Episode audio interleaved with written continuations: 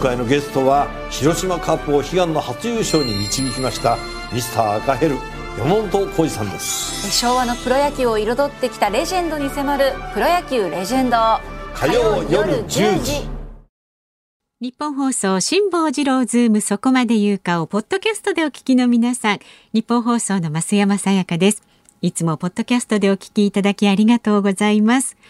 えー、皆さんご存知の通り辛坊さんは太平洋横断のため現在お休み中です。でも助っ人が豪華なんですよ。立川志らくさんに小倉智昭さんなど。そして日本放送が誇ります三大年齢がわからないアナウンサーの2人吉田アナウンサーと飯田アナウンサー。まあ濃いですよね、まあ、ちょっと心配もあるかと思います。混ぜるな危険なんていう感じしますけれどもね。三代ってねあと一人誰なんでしょうかねとかいろいろ考えてしまいますが。まあ日々ねみんなでアイディアを出し合って日替わり助っ人の曜日に合わせた企画。そして専門家の方をお招きして全員で辛坊治郎ズームの屋号を守っていきます。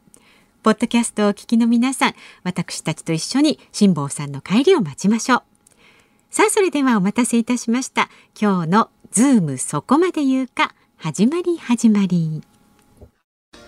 4月6日火曜日、FM93、AM1242、ニッポン放送をラジオでお聞きの皆さん、こんにちは。小倉智明です。パソコン、スマートフォンを使ってラジコでお聞きの皆さん、そしてポッドキャストでお聞きの皆さん、こんにちは。ニッポン放送の増山さやかです。辛坊治郎ズームそこまで言うか。この番組は太平洋横断にチャレンジする辛坊さんの帰りを待ちながら、期間未定で日替わり助っ人パーソナリティが今一番気になる話題を忖度なく語るニュース解説番組です。毎週火曜日週替わりとなりますけれども今日は先週に引き続きましてスペシャルゲストの小倉智明さんです。今日もよろしくお願いします。よろしくお願いします。改めて、はい、ズームそこまで言うかのオープニングの曲を聞くと出方というかね、うんうん、かっこいいですよね。かっこいいですよね、あの曲もね。あれ、辛坊治郎がやるとあんなにかっこいいオープニングを作るんだ。私のあの、ラジオサーキット時代のオープニングは何だったんですかね、あれは。どんなのでしたっけ、えー、覚えてないんですけどね。これほどかっこよくはなかったと思いますけどね。ね確かに確かに、えー、どうなんでしょう。昨日古市が来たって？そうなんですよで古市さんからの伝言で、うん、一応あの火曜日を避けたわけじゃないですよ小倉さんっていうようなことをということは避けてるってことです そんなことはないと思いますよ。古市は避けますよ。そんなことないですよ、うん、だってラジオで俺と喋ったら叶うわけはないもん もごもご言ってるだけじゃ でも昨日も結構あの志らくさんとね、こう飛ばしてましたけれどもね、飛ばしてた、はい、絶対悪口言ってんでしょ？いやその悪口は言ってない。小倉さんの悪口言ってないですよ本当に。じじいとか言ってなかった？そこまで言ってなかった。そこまで言ってない。年寄りって言ったんだなじゃあ。言ってない大丈夫昨日ね聞けなかったんですよこのラジオ。そうですか。スポーツ日本新聞社でね、新入社員研修会そこに出てってね。もう今日のスポニチにね写真が大きく出てますよね。大きく出てるけど、はい、私に関しては7行しか書いてないですね。スポーツ日本新聞社で新入社員研修の特別講師を務めたと。で小倉さんがね、えー、父親の夢は持つな一歩ずつ近づける目標を持てという言葉を紹介。目標に向けて努力し続けることが大切というふうに皆さんに講演なさったという記事になってます、うん、そしたらなんかみんなへえっていう顔で聞いてました。12人のうちね、えー、女性が6人。あ半分、うん、人事の人言ってました、うん、試験をやるとね、うん、圧倒的に女性の方が成績がいいんですよ。あそうですか。バランスとって男を引き上げて取ってる可能性もあるのかなと思う。まあでもね。12人の大半はね、うん、スポーツ関係の記者志望なわけですよ、ええ、ただ記者になるのは2人か3人ぐらいかもって言ってました。最初は内勤をやらせるんですって、うんうん、整理部でその見出しを作ったりね、はい、新聞の紙面の割り振りをやったりとか営業だとか人事の人もいるからそうすると自分の目標としていた記者になれなくて挫折する人も出るんですよねなんて言ってました。が、大変だよね新入社員も、うん、頑張って。ねもうあのストレスたまることもね、最初だからね慣れないこといっぱいあるし多いと思います僕はね特に女性で記者になる方はね、プロプロ野球選手とか気をつけなさいよって言っといた。あやっぱりプロ野球選手の方って記者さんとかアナウンサーさんとね女性が好きなのよ。甘い言葉にね、ついつい乗っちゃダメだよと。まあ本当に取材したいっていう気持ちになるとね、ちょっと勇み足することもあるから、お気をつけなさい。それから競馬などは、いまだに女性は勝負ごとにあっちゃならねえなんていう古い調教師もいるから、うまく近づきなさいねって、そういうのはさすが経験者ですよ、すごいリアルな助言ですね、リアルですよね。でもそれがリアルかどうかまだ分かってないわけですよ。彼らはね、どういうふうに頑張って一流の記者になるか。ね、楽しみですね。ですね小倉さんの言葉を聞いて育っていくと。はい。はい、で、はい、まあちょっとあの私もあの小倉さんに聞いてみたかったんですけど、先週末からねちょっと訃報が続いたりしていて、田中邦衛さんですとか橋田壽賀子さんですとかね。田中邦衛さんは最後にお会いしたのは、うんえー、北の国からの最終話が、まあ、最終回シリーズの最後が放送になる、ええー、2夜連続だったかな、はい、その日の朝にね特ダネに出てくれて、うん、吉岡君も確かに一緒に出てくれたと思いますけど、うん。はい、でまあもともとフリートークはあまり得意としないっていうふうに聞いてましたが、大変優しい方でね。うん、あの、どっちかっていうと、僕らのイメージとしては、加山雄三さんとやった若大将の青大将と、北の北の国からの親父の役しかわからないわけじゃん。うん、だからどっちかっていうと、どっちに近いのかなと思って、その中道を行ってね、結構冗談も言って、面白い方でしたね。イメージとしてなんとなくこう寡黙なこう朴突とした感じのイメージありましたけど、ねうんうん、でも必ずしもそういうところじゃなくてサービス精神旺盛な方だったんで、うん、スタッフにはとても気に入られたんじゃないですか。北の国からもね、うんうん、足掛け22年続いたんですね。あえー、フジテレビの名番組は大体22年で終わるんだなっていう そういう割り切り方それじゃ笑っていいとも32年は何なんだっていう。そうですよ。いやいや22年を超えると32年なんですよ次に。ああもうちょっとだったのにって感じですね。そうそうそう。橋田壽賀子さんは、やはりお会いしたことがありますけどユニークな考えで面白い方でしたね。絶対に私はドラマで人殺しと不倫は書かないっていうね。あ、不倫も書いてない、ね、橋田壽賀子さんがご主人に言われたことなんですって。うん、お前は人殺しと不倫は絶対書くなよってその教えを守ってね、先立たれた後も、ドラマではずっとその人生模様をお書きになったじゃないですか。うんはい、で、あの死に対しては、私は安楽死で死にたいってもともとおっしゃってた方で、そんな話も聞いたことあるんですが、その死に対する恐怖は全くありませんよって。だって眠ってるとものすごく気持ちがいいじゃん。うん、でそれが、うん、死とも同じだと思うから別に私は生まれ変わりなんていうのも思っていないし、えそのまんまもう生まれ変わりってふざけんじゃないわよって、もう十分にやりたいことやったし こんな人間様の世界に戻ってきたくないわよって。おっしゃってましたね。まあ、全うされた橋田さんだからこそこうねそういうことをおっしゃれるんでしょうね。そうですね。改めてね素晴らしい人二人亡くなったなと思います、残念だね。ニュースもありました。嬉しいニュースもありましたよ。はい、はい、競泳の池江選手がね100メートルバタフライでメドレーリレーの要員として東京オリンピックの資格を得たということでね、うん、代表を獲得しましたが、うん、あれだけの記録で泳ぐんだし56秒台の日本記録を持ってるのは池江さんなんだから、えー、この前のレースで、うん、そのフラットレースのね日本の作った参加標準記録に行ってなくても、うんうんうん、いか個人の競技でも出してあげりゃいいのにと思って、ね、なんでそんな硬いこと言うの、って思うんです。ただ、池江さんにそれをやってしまったら、他の選手でも前の年は記録が出てたのに今年は出なかったとか、そういうこともあって、不平等だからっていうようなことかもわからないけど、彼女の努力はみんな知ってるわけでしょ？ただこの後、50メートル、100メートルの自由形もあるし、はい、自由形のベスト4には間違いなく入りますから、フリースタイルのリレーメンバーは硬いでしょう。うんうん、そこ100メートルのフラットレース自由形でも選ばれるんじゃないかな。か、ね、50とか100の方かもっとバタフライよりいいんじゃないかな。バタフライってきついですからね。一番きついとこ、彼女もそれが分かっていてバタフライがここまでできるようになったら他の種目も期待が持てるっておっしゃってましたから、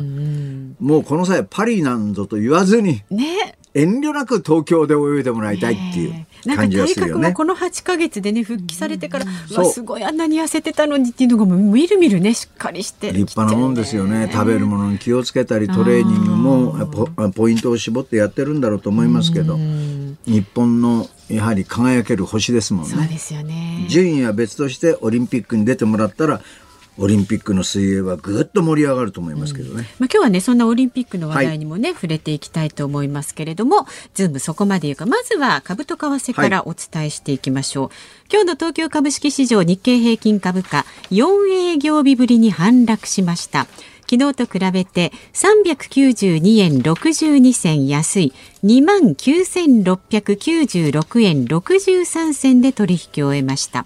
昨日までの3営業日で900円以上値上がりして3万円台を回復していたために利益確定売りが優勢となりました。なんでこの時期にこんだけ高くなるのかって分かんないね、ね、投資家の心理っていうのは。本当に株って不思議でコロナが収束を迎えたら株価は一気に暴落するんじゃないかって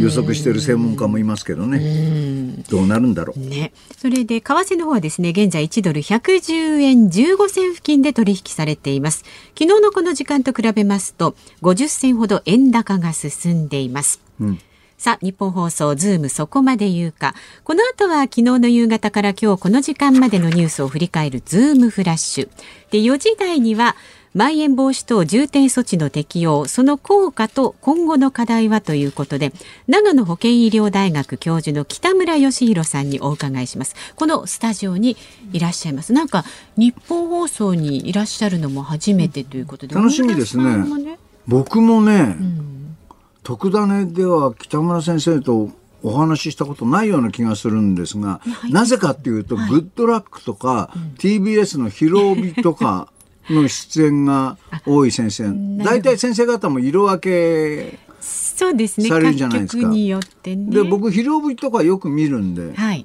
もう初めてのような気がしないんですよね。えーちょっと今日は思う存分いろんなことをお聞きになってください。はい、ですね。で、5時台には東京オリンピック・パラリンピック出場選手選考の行方はというニュース取り上げます。まだ全然決まってない種目あるんで、ね、そっちのむしろ多いの。本当にね、こんな時期なのにっていう感じしますが、さらに5時台のオープニングには、はい、恒例の生存確認テレフォン5時の辛抱です。ということで、辛抱さんに衛星電話で生電話いたします。えっ、ー、とね、木曜日と昨日出てないので、トータルすると3勝に入って感じ？何やってんの？出ない時は。いや、わかんないですけど、多分ね、猛烈な勢いで準備してたりとか、木曜日はね、若干ね、電波の。ただね、自分がキャスターをやってる番組から、5時に連絡が来るってのは、プロだったらわかるわけでしょ？そうですよ、ね、そしたら電話の前に張り付いてろっていうのも今日言ってやるよ。今日、今日、小倉さん言ってください。ぜひお願いいたします。さあ、番組ではラジオの前のあなたからのご意見もお待ちしています。メールは、ズームアットマーク一二四二ドットコム z o o m ズームアットマーク一二四二ドットコムえー、番組を聞いての感想ツイッターでもつぶやいてください。ハッシュタグ漢字で辛坊治郎カタカナでズーム。ハッシュタグ辛坊治郎ズームでお待ちしております。この後はズームフラッシュです。今回のゲストは広島カープを悲願の初優勝に導きましたミスター赤ヘル山本浩二さんです。昭和のプロ野球を彩ってきたレジェンドに迫るプロ野球レジェンド。火曜夜10時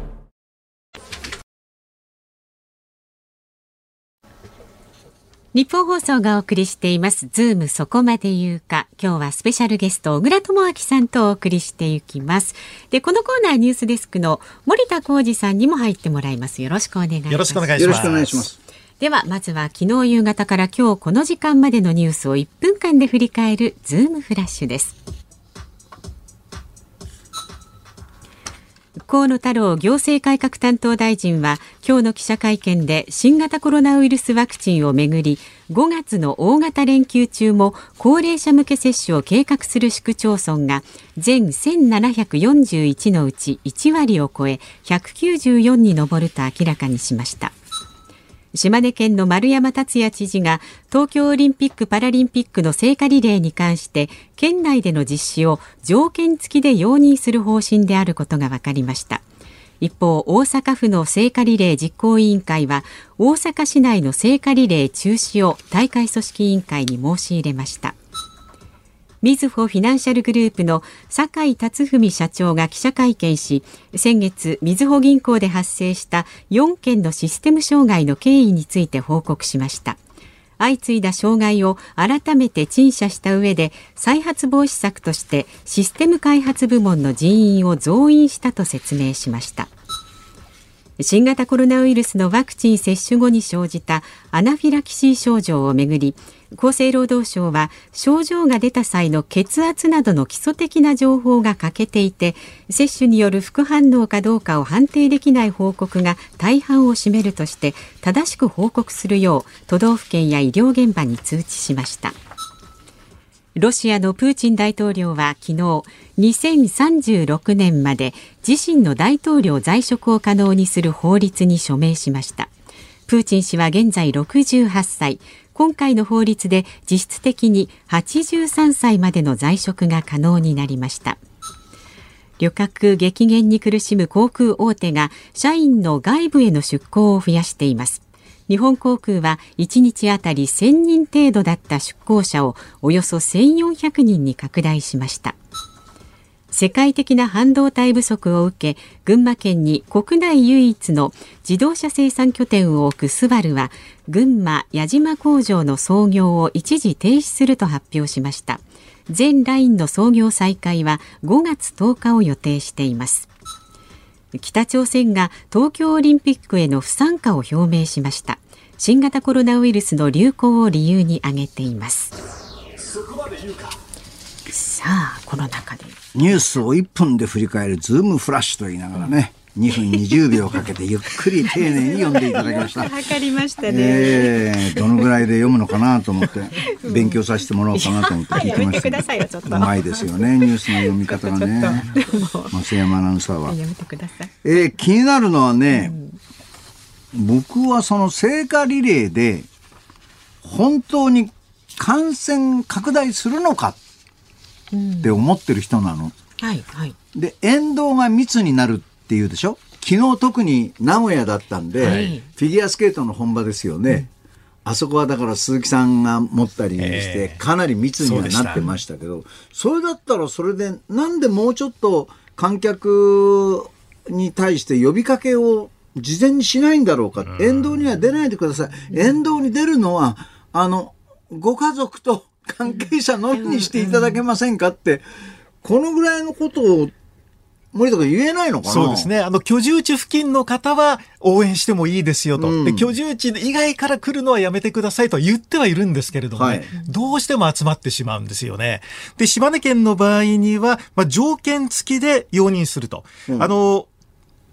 スポンサーの関係の車両がかなり多いですから、ね、このスポンサー関係の車両の数を制限してくれ、うん、それから関係者の人数も絞り込んでくれ、で、質素な形であれば、聖火リレーをやってもいいということで、島根は5月15、16日に聖火リレーが予定されているんですね。あのね、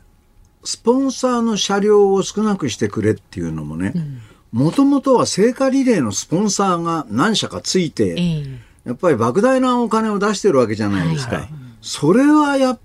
ね走らせてあげないと、えー、何のために企業努力してお金を出してるのかわからないっていうところもあるから。その辺はあんまりその安易に考えてね、スポンサーの車走んないでくださいというのはやらない方がいいと思う。これ、あの、商業オリンピックはね、スポンサーがいないと成り立たないんですよ。だからスポンサー推薦のランナーもいるわけですし、で、ギリギリまでそういうランナーがどういう人たちがいるのか発表しないで楽しみにしててくださいっていう会社もあるだろうし、微妙なところではありますが、で、それぞれの、うん、県知事や、例えば府知事が、うちには来ないでくださいっていう権利がどこまであるんだろうかって、オリンピックの組織委員会がお願いしますよ、走らせてくださいっていうことなんだから、走らしてもいいんじゃないかと思うんだよね。大阪市の場合にはのまん延防止等重点措置が出ましたから、うんうん、今月14日の聖火リレーは中止をするという申し入れをしまして、まあ、ただあの、聖火到着を祝うイベントについては無観客で行って、その無観客の中で本来リレーを走る20人をですね、1人ずつ走ってもらう形にしようかと これから聖火リレー4ヶ月かかるんですよ。そうなんですよ。もしも緊急事態宣言に再びなったとしたら、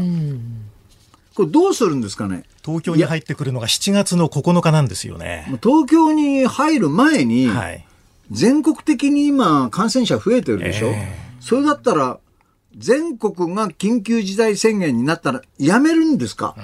成果を、ね。確かにそうですよね。うん。別に成果をつながなくてもオリンピックはできるかもわからないけど、うん、ただオリンピックをやると決めた以上盛り上げなければいけないっていうのはあると思うんだよね。うん、これでねオリンピックが中止になったらあ今日オリンピックの話するのか。あの、はい、参加選手の話がするんだね、えーはいはい、オリンピックが中止になったら何にも残らないですよ日本には。お金相当かけて何千億もかけて、あれだけの気持ちを込めて誘致して、施設も作って、施設も作って、はい、何が残ります、うん、レガシーのレも残らないっていう、ただ競技場が残るだけっていう、皆さんそれでいい？そうですよ、ね、皆さんの税金でオリンピックをやってるわけだから、そう思うとね、やった方がいいと思うよ。あの、プラス効果はあると思うから僕はオリンピック崇拝者としてはね、えーえー、そう思うんですけどね、うん、あと何にしましょう？えー、どこでも気になったニュース結構ですよ。北朝鮮東京オリンピックへ不参加ってまたオリンピックになっちゃうけど、はいはいはい。嫌に早いじゃないですか、えー、あの新型コロナから選手を保護するためと理由、うん、そういう理由で不参加を決めたということなんですね、はい、東京オリンピックに参加しないと表明した国は初めてということになります。北朝鮮って我が国は感染者はいない？言ってましたよね。言ってた国でしょ、うん、ただ一方で、あの、国民の海外からの帰国さえ認めないというですね、往来を完全に遮断しているという国なんですね。それじゃ喜んでみんなオリンピックに出て亡命するんじゃないの？それが怖いんじゃないの？もともとは韓国と一緒になって参加しましょうかっていうのは最初に話があったわけです。よ。あそれはそれでいいなと思ってましたが、そうですか。参加しないって表明したんだ北朝鮮の選手たちはそれでいいんだろうか。ねえ選手としたらやっぱりね出たいと思ってる選手はたくさんいると思いますよ。まあ、ちょうどあの16日にあの菅総理が訪米しまして日米首脳会談が開かれてそこで北朝鮮情勢も議題になるというそういうタイミングでのこの不参加の決定というのもですねなんか政治的な意図も感じなくはないんですよね。それで急遽あるいは参加に転じる。あの平昌オリンピックの時には確か電撃的に参加を決めてで南北融和を演出したという過去もありましたもんね。うんそれであのなんとか軍団のお嬢さんたちが来てね、うん、取材でね、見に行きましたよ。そうですか。やっぱりそういうことを平気にやる国ですからね。まだわかりませんけど。本当ね日本のコロナ対策が不十分だということを世界的にアピールするという狙いもあるんではないかというね、えー、そんな気もしますけどね。なるほどね。えー、まあ、確かに不十分ですもんね。えー、まあ、確かにあの大会関係者もですね新型コロナで不参加の国が出てくるというのは想定はしているというふうには言ってるんですよね。今後もねわからないですよね、これ例えば追随して中国だとかロシアだとかが参加をしないとかって言い出したらちょっと大変なことになります、ね、まあ、ただ中国の場合には北京オリンピックを冬のオリンピック、ね、やりたいから、何しろやりたいからやらないわけにはいかないと思いますけどね。なんかいろんな思惑がね。そうもうオリンピックはね、表舞台は政治ですから。うんうんあ、そろそろお時間ですね。よろしいですか？はい。あの足りなかった部分はこの後の時間でちょいちょい触れていただいても構いません。いいんですか、六時とか七時まで。そういうことじゃないの？もし小倉さんがあの本気でご所望ならばあの掛け合って。野球野球あるでしょ？食い込むみたいなね。巨人阪神じゃないの？そうですそうです。そうです阪神あ巨人阪神ならいいか。阪神巨人。うん。伝統の一戦そうですよ。以上ズームフラッシュでした。今回のゲストは広島カップを悲願の初優勝に導きましたミスター赤ヘル山本浩二さんです。昭和のプロ野球を彩ってきたレジェンドに迫る「プロ野球レジェンド」火曜夜10時。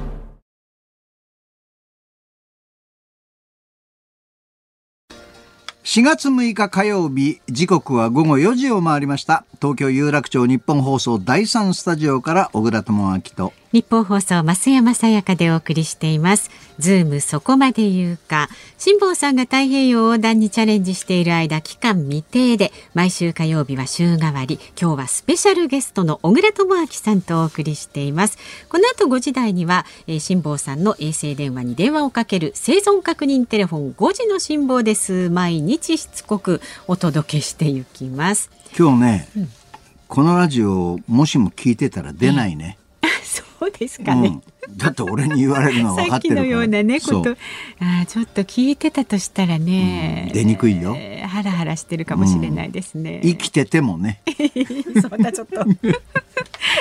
楽しみになさってください、はい、でねご意見ご紹介します。40歳の茨城県のかっちゃん55さん。かっちゃん。はい。小倉さん今週も出てくれて嬉しいです。楽しみにしていましたところで小倉さん。大学生への仕送り額が過去最低の月額8万2400円だったそうです、うん、コロナの影響だそうですが食べ盛りの学生さんにとっては辛いですね。貧乏時代を耐え抜いた小倉さん学生の方にアドバイスをお願いします。アルバイトも今あんまりないもんな。そうなんですよ。でこのね仕送り8万2400円の中から家賃を引いちゃうとだいたい1日あたりの生活費が607円ぐらいになっちゃうんですって。そうだよね。ワンコイン弁当食べてもあと食えなくなっちゃうもんね、そうですよ。アルバイト何かあればいいんだけど、まず飲食が今アウトじゃないですか。学生さんはね飲食のアルバイトって手軽にできるアルバイトで、ね、そう。で深夜までやれたりとかする数少ない業種の一つだろうと思うんですが、えーはい、その他もねそんなにないと思うからどうする？ただ親御さんだってさっきのニュースでそうです。給料の給与のね総額も減ってるっていうニュースもありましたからね。あれもねだからそんなに減ってないような感じの数字だったですけど、うん、あれ平均だからね。あそうですよね。平均給与でしょ。はいはい、はい、減ってる人は相当減ってますよ。うんうん、で、コロナ禍で逆にうんと売り上げが伸びてる企業ありますから、うん、どことは言いませんが、かなりあります。はい、そういうところは給料がいい、増えてるって喜んでますからね。格差がどんどんね、そう、引きこもごもですよ。なんとか頑張ってね、お父さん、うん、お母さん送るの大変かもわかんないけど、仕送りも。ね我が子のために頑張ってやってください、うん、頑張ってください。さああなたからのご意見もお待ちしております。メールは ZOOM zoom アットマーク 1242.com ツイッターはハッシュタグ辛坊治郎ズームでつぶやいてくださいさあニッポン放送ズームそこまで言うか。この後はまん延防止等重点措置の適用の効果と今後の課題につきまして長野保健医療大学特任教授の北村義弘さんがこのスタジオに生出演してくださいます。今回のゲストは広島カップを悲願の初優勝に導きましたミスター赤ヘル山本浩二さんです。昭和のプロ野球を彩ってきたレジェンドに迫るプロ野球レジェンド火曜夜10時。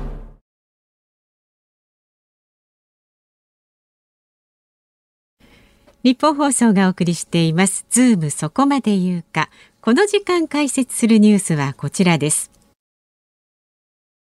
まん延防止等重点措置の適用。その効果と今後の課題は。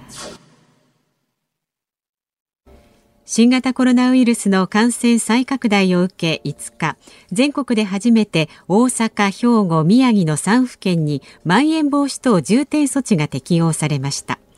知事が重点対策の対象とした6つの市の飲食店には営業時間の短縮要請が強化され客席にアクリル板を設置するなどの感染対策が求められています。さあこのコーナーも引き続きニュースデスクの森田さんにも入ってもらいます。よろしくお願いします。よろしくお願いします。ではこのニュースにつきましてお話を伺うのはなんと日本放送にも初めていらっしゃるとラジオ局も初めてだとおっしゃっています。長野保健医療大学特任教授、えー、日本医科大学特任教授の北村義弘さんです。どうぞよろしくお願いいたします。こんにちは。よろしくお願いいたします。私はあのついこの前までフジテレビの朝の特ダネっていう番組やってまして、先生、裏でグッドラックとか結構出てらっしゃったんで、その時はお会いできなかったんですが、昼帯に結構出てますよね。はい、あの TBS さんでよくあの番組に出させていただいてそうですよね。あのはいあの徳種さんにはあのお声をかけていただかったので出てないだけですいや先生は、はい、徳種よりもやっぱ TBS の方がいいのかな。そうですか。いやあのでもねなかなか鋭いご意見をお述べになるんで、非常に毎日のように僕広帯見ておりますんで、えーえー、先生の存在気になっておりました。将棋がお好きだって伺いました。はい、あの将棋あのもうあの小学校5の5年生6年生ぐらいから兄と始めまして、えー、もう大好きでございます。アマチュア八段お持ちだそうです、ね、あもうよくご存知で、もうおっしゃる通りで、あの多分そんなにたくさんはいないという、まあ自慢自慢の一つというか自慢これぐらいしかないんで、あの自慢でございます。あのお医者様で将棋が好きな方も結構いらっしゃると思うんですが、まあ、頭脳明晰だっていうのはわかるんですが、将棋はまた別物で、頭の使い方が医学の勉強とは違うように思うんですけど、どうなんでしょう？いやちょっとあんまり考えたことはないんですけども、あの、やっぱ、やっぱ、やってて、こう、勝つとか負けるっていうのは、はい、あの、やっぱ病気に勝つとか負けるというのにつながるか、こう、なんか、こう、頑張ろうっていう、その、執念を、なんか、ちょっと身につけられる気はしますね。なるほどね。やっときゃよかったな。いや、今からでも遅くないので、ぜひ。いやいやさあ、このまん延防止等重点措置ってやつですか？マンボって言えなくなったんでしょ？最近ね。あまりね、言わなくなりましたね。えー、これは北野先生はどんなふうにお考えですか？厳しすぎますか？これぐらいで当然だと思ってますか？もっときつくやればいいとかってお考えですか？どうでしょう？基本的にはあのいいシステムだと思います。いいシステム。あのまあな今までですと緊急事態宣言か、はい、それがないかっていうたった2つだけだったのが、まあ、もう一つ3つ目の選択肢が、まあ、間ですけれどもあ、うん、できたっていうこと自体はあの、非常にいいことだと思います。ただ、まあ、新しすぎてというか、今回初めて使用するシステムなので、はい、あの、まあ、大阪府の方にしろ、宮城県の方にしろ、あるいは、まあ、政府にしろ、使い方がよく分かってないなっていう部分は、あるいは私もまだ完全には分かってない部分はあると思いますね。ええむしろ大阪府の発表などを見ると緊急事態宣言の時より逆に厳しくなってるんじゃないかというふうには見えますよね。いやそれはね、正しいんです。実は、うん、あの、まん延防止等の、この、えー、重点措置の方が、厳しい方が僕はあるべきだと思います。はい、っていうのは、まあ、自動車でもそうなんですが、ええ、あの、やっぱりちょっとスピード出しすぎてから、うん、で、目の前にこう、例えばあの横断歩道があって人が渡ってる、あ、これ止まなきゃいけないっていう時に、はい、ススピード出しすぎてたら本当に急ブレーキを強く踏まなきゃいけないんですけど、うん、じゃあ、あの、ゆるゆる走ってたら、あの、ゆるゆる踏めばいいかって言ったら、やっぱそんなこともなくて、やっぱりゆるゆる走っててもそれなりにしっかり踏まなきゃいけないっていう。つまり、同じブレーキ踏むんだったら、ゆるゆる走ってるうちに踏んだ方が、もうそれは効き目ははるはるかにいいわけですから、はい、だから同じブレーキ踏むんだったら、早めに踏む、ま、まん延防止等の重点措置の間に踏む、それから、まん延も、もっと、まだそこまで踏まなきゃいい、そこまで強くって思ってるうちにもっともっと踏めば、もっと早く有効。だから、実は、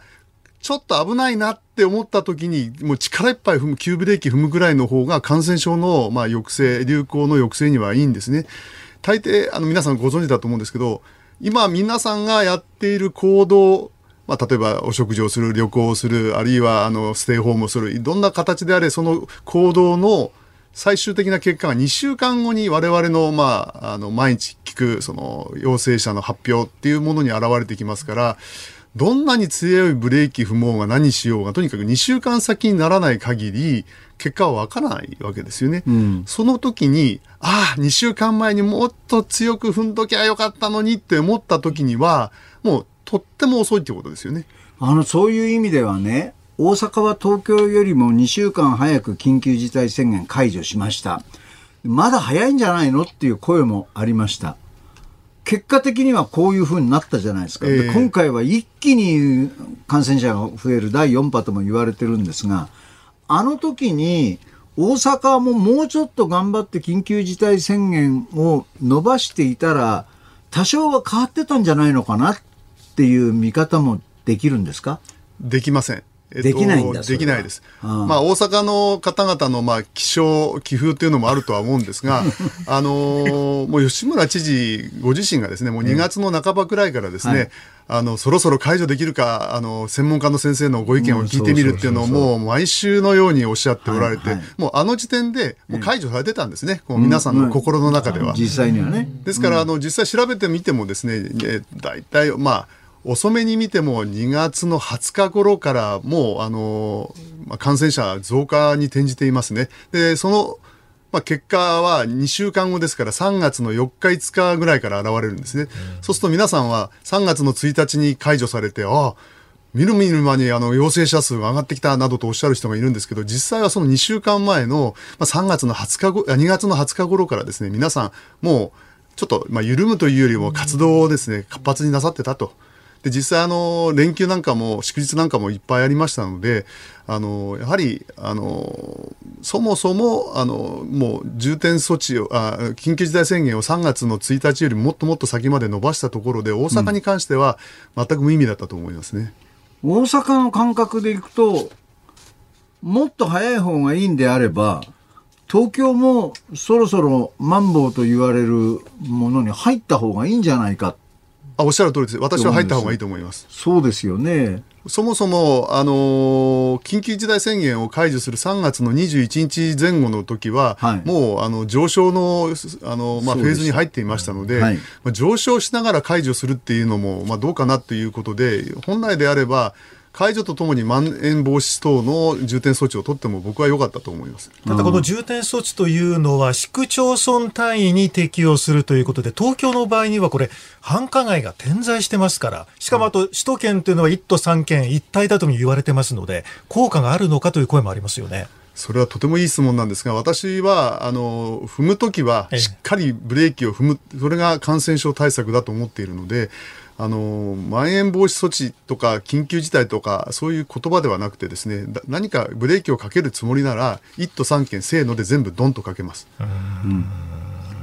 東京都の何々区の何々町だけとかってそんな、ね、あのまあ変な話ですがケチくさいことを言ってたらあの全然止まりませんので。あと飲食店の時短要請だけで果たして大丈夫なのかどうか、うん、まあ、あの職場であるとか例えば学校などでの感染が大阪でも大学などで感染が広がってたりするようですしね。そうですね、まあ、切りを、まあ、言い言い始めるときりがないんですけれども、本来ならば、まあ、欧米のようにですね、あの、本当にロックダウン、つまり、あの、時短ではなくて、休業要請をして、しっかり、あの、2週間、3週間止めた方が、早くには止まると思うんですが、ただそれは日本のやり方ではないということであるならば、まあ、ある程度、あの、緩いところと、から強くやるところ、まあ、こう、メリハリをつけるっていうのしかないと思うんですね。その代わり、急所だ、ここはだ肝だというところは、しっかり見ていかないと、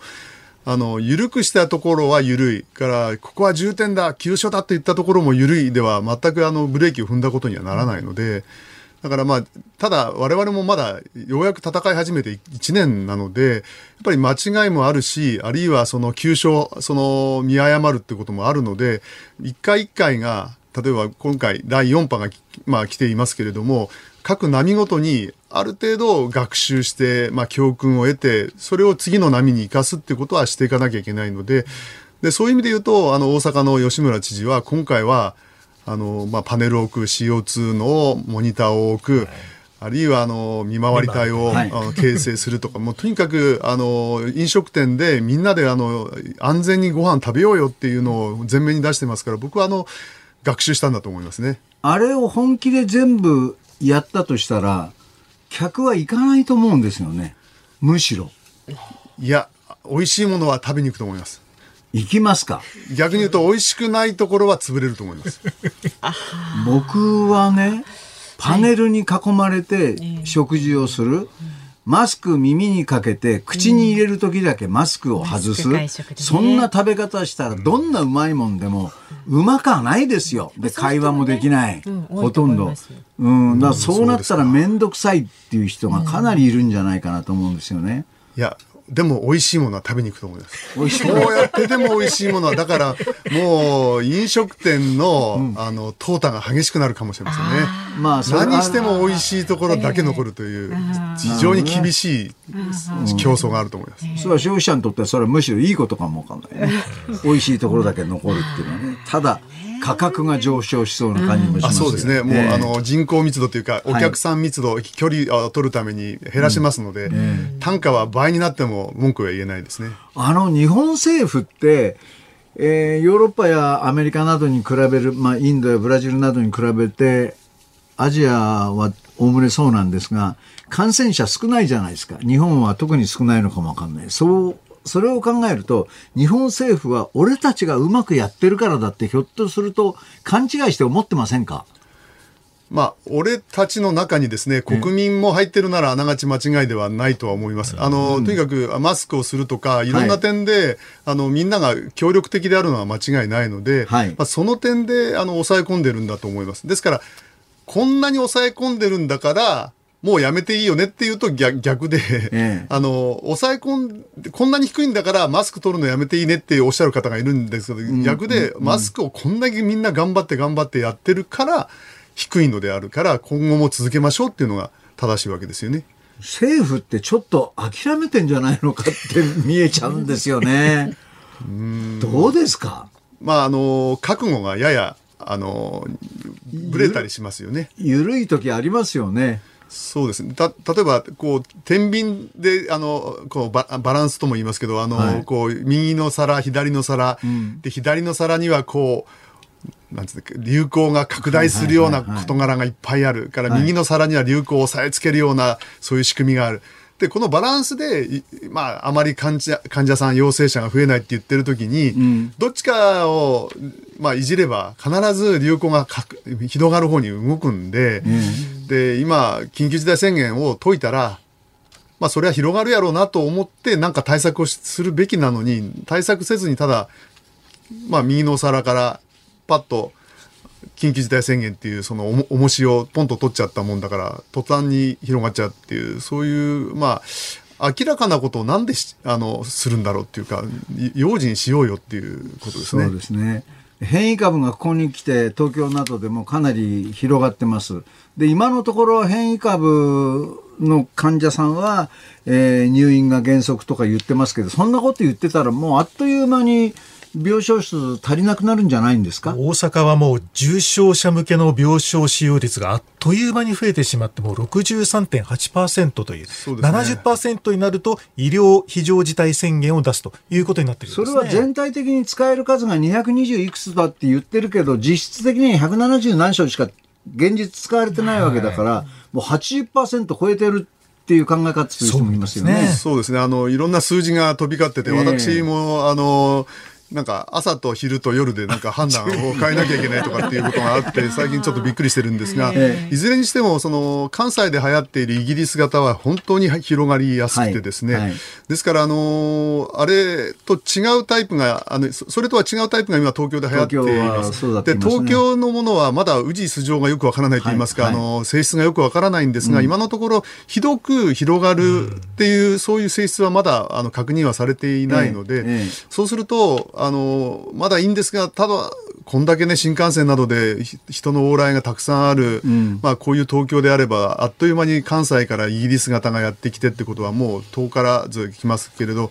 もし、あの今吹き荒れているあの流行の嵐のようなものがあの関西の嵐がですね東京にもやってくることは、まあ、尾身先生も危惧されてましたけど、この2、3週間以外以内に起こればですね、5月の半ばくらいには1日1万人とかっていう、あの、まあ、報告が上がってきても全くおかしくない状態ですね。週に1万人じゃなくて、例えばある木曜日に、うん、今日の陽性者1万人とかっていう、そんな時代が来ても全くおかしくはない。ですから、イ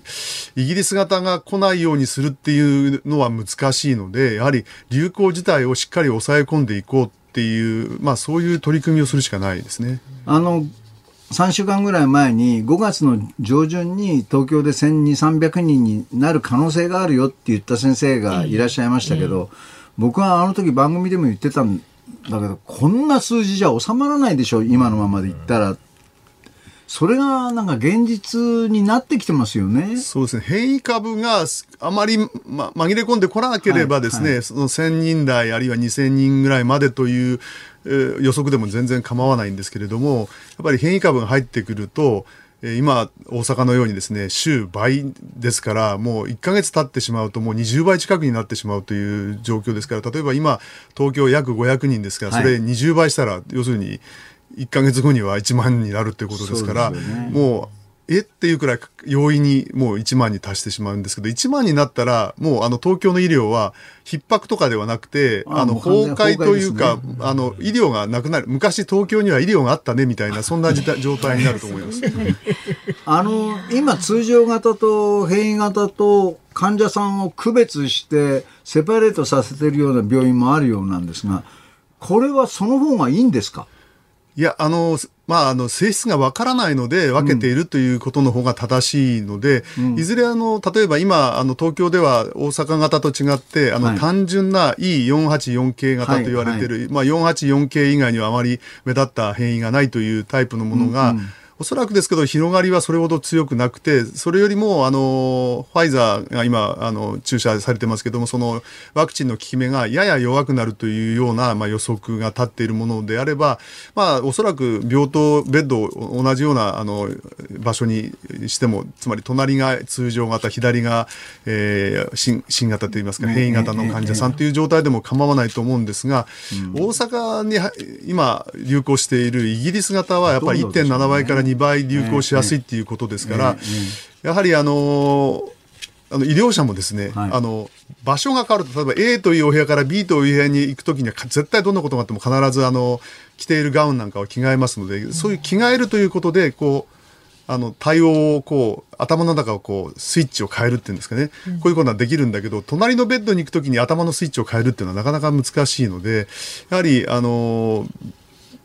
イギリス型がは流行ってきた、あるいはイギリス型プラス、あの、ブラジル、あるいは南アフリカ型、つまり N501Y っていう特殊なあのタイプの変化が入っているものに関しては、はい、可能な範囲ではあの病棟を分けた方がいいと思いますね。なるほどね。イギリスの場合にあのワクチンを接種したことによって高齢者の死者が6000人減ったというような推計も出てるようなんですよね。やっぱりワクチンというのがこれからは有効な手段ということになるわけですかね。はい。あの、ワクチンはどんなことがあっても有効ですから、ね、特にご高齢の方、基礎疾患のある方々は、あの、かもうできるだけ100%受けていただきたいと思います。ただ、あの、ワクチンが変異型にももう非常に有効だっていうような報道は、イスラエルから出ているものはおそらく間違いなく正しいと思うんですけれども、うんうん、えー、アメリカあるいはイギリスから出てきたものに関しては、まだちょっとあの結論を急ぐわけにはいかない、まだそ数が多くないので、まだあの結決定的なことは言えないですね。来週から高齢者の接種が日本でもね、始まります。はいはい、はい、八王子ではなんか予約が殺到しちゃって、1時間半で定員が打ち切られてしまったということもあったようですね。もう僕はあの、とにかく電話での予約っていうのは、できればやめてほしいんですよね。やっぱウェブとかで、えー、24時間対応みたいなものの方が、あのー、いいんではないかなとやっぱ思うんですよね。電話は必ずパンクしちゃいますからね。ワクチンをもっと大量に輸入してもらわないと、話が先に進まないような気がしますけどね。あと打つ人もね増えていかないとっていうですね。ですからあの今実は約20万人分を今回はい、あの都道府県に配ってですね、はい、そうすると1箇所1950人分ぐらいしかないよみたいなことを言われてるんですけど、でも20万人分をもし八王子市に投入したら八王子のあのご高齢の方は全部終わってしまうんですよね。そうですね。そうするとそこにあの打つ人なんかを全部集中させて例えば23区のお医者さんのボランティアとかを全部集中させる、つまりいろんなところに分散させるよりもあのある時だけバーって集中させるのがかなり効率的にしかもそうすると、もうとにかく八王子はもう終わった街、終わった、もうか、もうあの予防接種終わりました。もう完璧終わりっていう。安心ですよね。ごご、ご高齢の方安心しますよね。話はつきませんが、まだまだ伺いたことたくさんあるので、ますみません。またぜひ喋りすぎました。この番組にお越しいただきたいと思います。私はいないかもわかりません。長野保健医療大学特任教授、日本医科大学特任教授の北村義弘さんでした。ありがとうございました。ありがとうございました。ありがとうございました。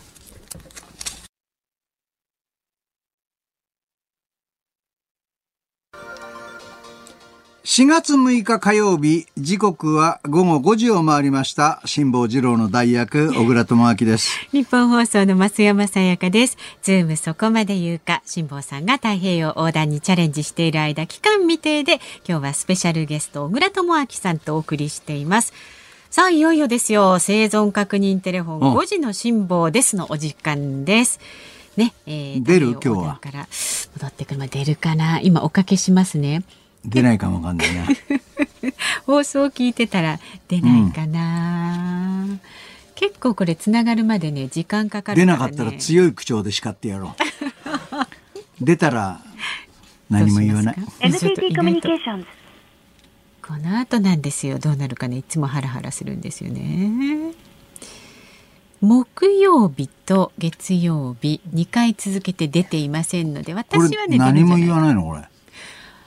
うんとねもうちょっと経つと呼び出し音が鳴るんですよ。それまでに時間がかかるんです。トゥルルルルルっていうまで。操作してんじゃないの向こうで。引き伸ばしてたりしてね。衛星だから。不思議ですよね。かかりすぎだろう時間が。ちょっとなんか長いですよね。今日大丈夫ですか？え？繋がってます？トゥルルルルルルルって言わない。Your call is being forwarded. Please do not hang up. 何これ？これで。Your call is being forwarded. Please do not hang up. ダメじゃない。お出た？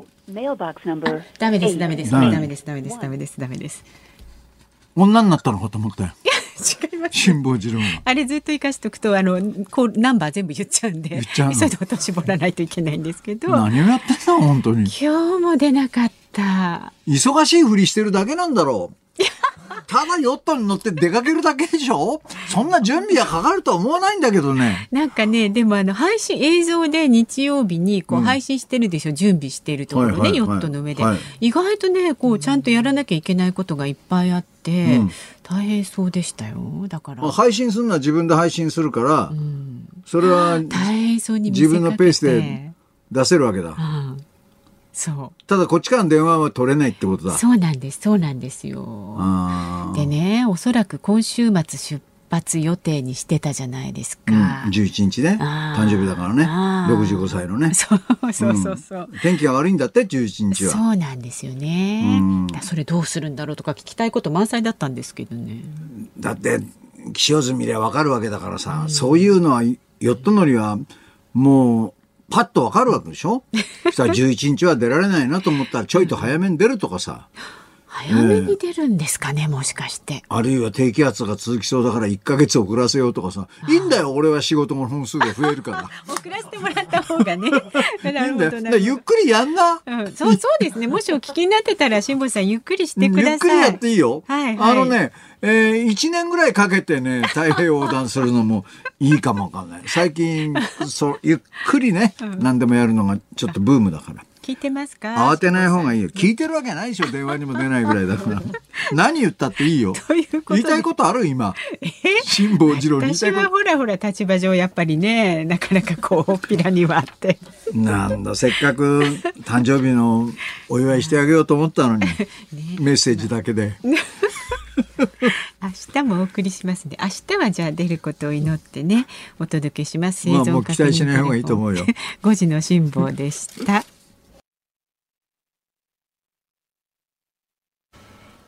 日本放送がお送りしていますズームそこまで言うかこの時間解説するニュースはこちらです東京オリンピック・パラリンピック出場選手選考の行方は7月に開幕する東京オリンピック・パラリンピック。代表選考会となる競泳の日本選手権でおととい女子100メートルバタフライ決勝で白血病から競技に復帰した池江璃花子選手が57秒77で優勝し東京オリンピックのメドレーリレーの代表に内定しました。現在柔道や卓球テコンドースポーツクライミング自転車などはすでに出揃っている一方で他の競技では代表選考が進んでいるものもありますがその行方と課題とは？ということで、まあ、ちょっとねオープニングでも小倉さんのオリンピックに対する見解っていうのはねいろいろとお伺いしましたが。はい、はい、あの昨日、ここでパーソナリティやった志らく師匠だとか、ええ、古市憲寿は、別にオリンピックやんないっていいんじゃないのっていう。ね、古市は特にオリンピックに全く興味持ってませんからね。っておっしゃってました、昨日も。まあ、どう見ても、志らく師匠も古市も、かつてオリンピックを目指したことがあるふうには見えないもんね。タイプではね、そうですね、うん、ないですね。まあ、あれだけ喋りがうまくて頭のいい人たちなんだから、スポーツよりもそっちを目指してたっていうことのが強いと思う。僕は、頭が悪かったけど、足だけ速かったんで、小倉さんはスポーツマンだった、ね、とにかく、オリンピック行きたくてしょうがなくて、うんうんうん、で、小学校の頃から走り回ってたわけですよ。はい、でも、それも、世の中には速い人、強い人がいっぱいいるもので、願いは叶わなかった。で40過ぎてから40過ぎてもクレー射撃だったらオリンピック行けるからって言われて、うん、日本選手権とか出たんですけどね、うん、ダメでしたね。でかみさんの方が日本選手権通ってアジア大会行っちゃったっていうね。で一緒に始めたんですよ、えー、でかみさんの方がコンブレに日の丸つけてね。羨ましかったね。もうそれでもうクレー射撃もやめちゃった悔しくて だからもうオリンピックは喋ることにしようとい。うことで、オリンピックは見て少しでもその面白さを皆さんにお伝えしようということで8回連続行きました。まあ本当にねずっと行かれてて、うん、それプラス東京オリンピックは高校生の時見てるし札幌オリンピックも会社休んで見に行ってましたから、え。ー、計10回のオリンピックは見てるわけですよね。えー、オリンピックの感動がどういうものかって自分自身で分かってるんで、うん、テレビで見てても興奮するでしょ？オリンピックって、うん、日本の日の丸をつけて代表で頑張る姿っていうのは美しいし、それが金メダルを取った瞬間なんて、もらい泣きしますよね。こんな私でも時には涙します。そう、こんな私でもね、うん、時には涙するでしょう。うん、だそういう意味では、オリンピックってテレビで見てもいい、実際にもっと競技場で見ると素晴らしいものなんです。その肌感覚っていうのはね、えー、見た人じゃないとわからないと思うんですが、ただ、日本のオリンピックの代表選手は、まだ決まってない競技があって、ね、まあ世界でも決まってない競技はたくさんあるんですよ。はい、どうしましょうね。このもう4月ですよね。そう。7月から始まってしまうのに。例えばね、バドミントンの桃田選手だって、はい、この前国際大会で負けたりしたわけじゃないですか。まあ彼はランキングは1位だから、間違いはないと思うけど、はい、代表になるためには一定のルールがあって、それをこなしていかなければならないし、最終予選を通らなければダメだっていう競技もあるわけよ。はい、あの、女子のゴルフ大変だと思いますよ。そうなんですか？だって6月28日のワールドランキングで決まるんですよ。お結構ギリギリで、ね、6月28日に決まって、うん、そっからユニフォームの採寸間に合うのかなとかって僕は思っちゃうぐらいギリギリですよね。だから今は例えばアメリカに行って試合に出始めてる渋野日向子選手が、はいワールドランキング今のまま15位以内に入ってるかどうかっていうのはその確証はないですからね、はいはい、他の選手がもっと日本の試合でも勝ち続けてくれば、うん、ワールドランキング上がるわけですから、はい、選手は気が気じゃないと思いますよ。あの未定っていう競技のがむしろ多いと思うんですよね。はいはい。サッカーも。サッカーも。バドミントン、野球、バスケ、馬術、うん、サッカー、ゴルフ、ハンドボール、ホッケー、うん近代五種、ボート、ラグビー、スケートボード。たくさんありますね。うん、まだまだまだサーフィン、テニス、トライアスロン。うん、えー、テニスは確実なのは大阪なみちゃんぐらいだと思いますよね。錦織君だってまだわかんないでしょ？どうなんでしょうかね、錦織選手ね。バレーも決まってないし、ウェイトリフンの、あの、決まってない。そういう状況の中で、その最終選考会が行われればいいけれど、はい行われなかった場合はどういうルールになるのかって各競技団体がどこまで詰めてるのかわからないですよね。会長の一存とかさ、これまでの実績に基づいてっていうことになったら急にここに来て伸びてる選手は、そらないだろうっていう話になる。ね、うん、かつての実績はあるけど今そこまでは成績上げられないっていう人が選ばれたら、うん今私の成績が上回ってますよっていう人はどうするの、そういうことがこれからどんどん起こってくると思うんですが例えば、はい、北海道大学の学生があ、あのー、日本学生個人選手権の男子1500メートルの優勝を目指している4年生がいるわけよ。今月25日に神戸市で開かれる大会。そこに出て、オリンピックの参加標準記録を上回れば、オリンピックの代表になれるかもわかんない。はい、その選手が北海道大学のルールで、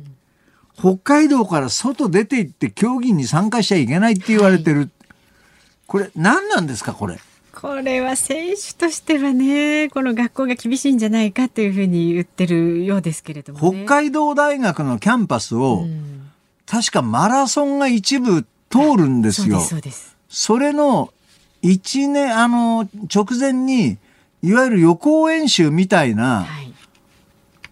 大会があると思うんですけど、はい、そこで感染者を出したくないとか、そういうことがもし、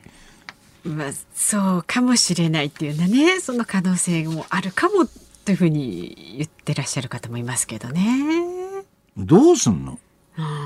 で、大会の学生たちの有志が、制限緩和を求めて7000人分の署名集めたって言っても、大学側は頑としてそれを譲らないっていうね。ルールですからというね。あのね、国内のトップ選手でも世界の選手と戦って本番を迎えないといい結果は出ないと思いますよ。今年はそういう意味ではチャンスだと思う。なぜかっていうと、海外からの選手が直前に入って、選手村で何日間か過ごして、競技本番じゃないですか。はいはいはい、普通は、様々なアスリートが、東京以外地方に分散をして、事前にね、合宿を張って、はいはい、そこで調整をして、国立競技場その他のオリンピック施設に入るわけですよ。えー、まあ選手村を経由してね。はい、それがあんまりできないから、うん、日本は血のりっていうのがかなりあると思うよね。なるべく早く選手を決めてあげた方がいいんじゃないのかな、とは思いますけどね。ですよね。えーまあ、小倉さんいろんなオリンピックでねこうメダルの数をドンピシャ当てたりしてますけれども、うん、今回ねまだちょっとねこの時点ではね予想がつかないですね。うん、うん、誰がメダル取るかとかね、うんうんうん、今言えるのは、まあ、柔道は調子がいいですよ。代表はほぼ決まったから、柔道はかなり金メダル取ると思いますよ。その他はまだね、男子の400メートルリレーは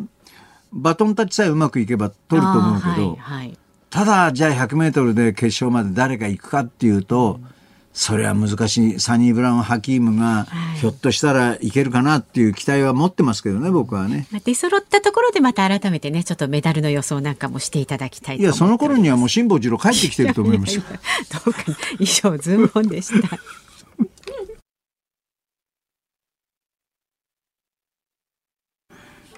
小袋の卒業を聞いていただいております。3月26日、特ダネの最終回に、もうデビューの頃からずっと共に歩んできた、応援もしてきた小袋がこの曲を歌ってくれてね、まあ詩の内容が本当は学校を卒業していく若者の歌なんですが、うん、私の状況にもぴったり合っていて、うんうん、不覚にも泣いてしまいそうになりましたけど、ね、でも心の中でも涙こぼれてましたよねきっとね。いい曲ですよね。皆さんも機会があったら卒業の時期以外でも聞いてあげてください、はい。ということで日本放送この後のショーアップナイターは甲子園球場から阪神対巨人戦をお送りします。で明日朝6時からの飯田浩二の OK 工事アップ。コメンテーターはジャーナリストの佐々木俊尚さんです。取り上げるニュースは選手保護を理由に北朝鮮が東京オリンピック不参加を決定。新型コロナウイルス対策の緊急事態宣言の最初の発令から1年という話題に迫ります。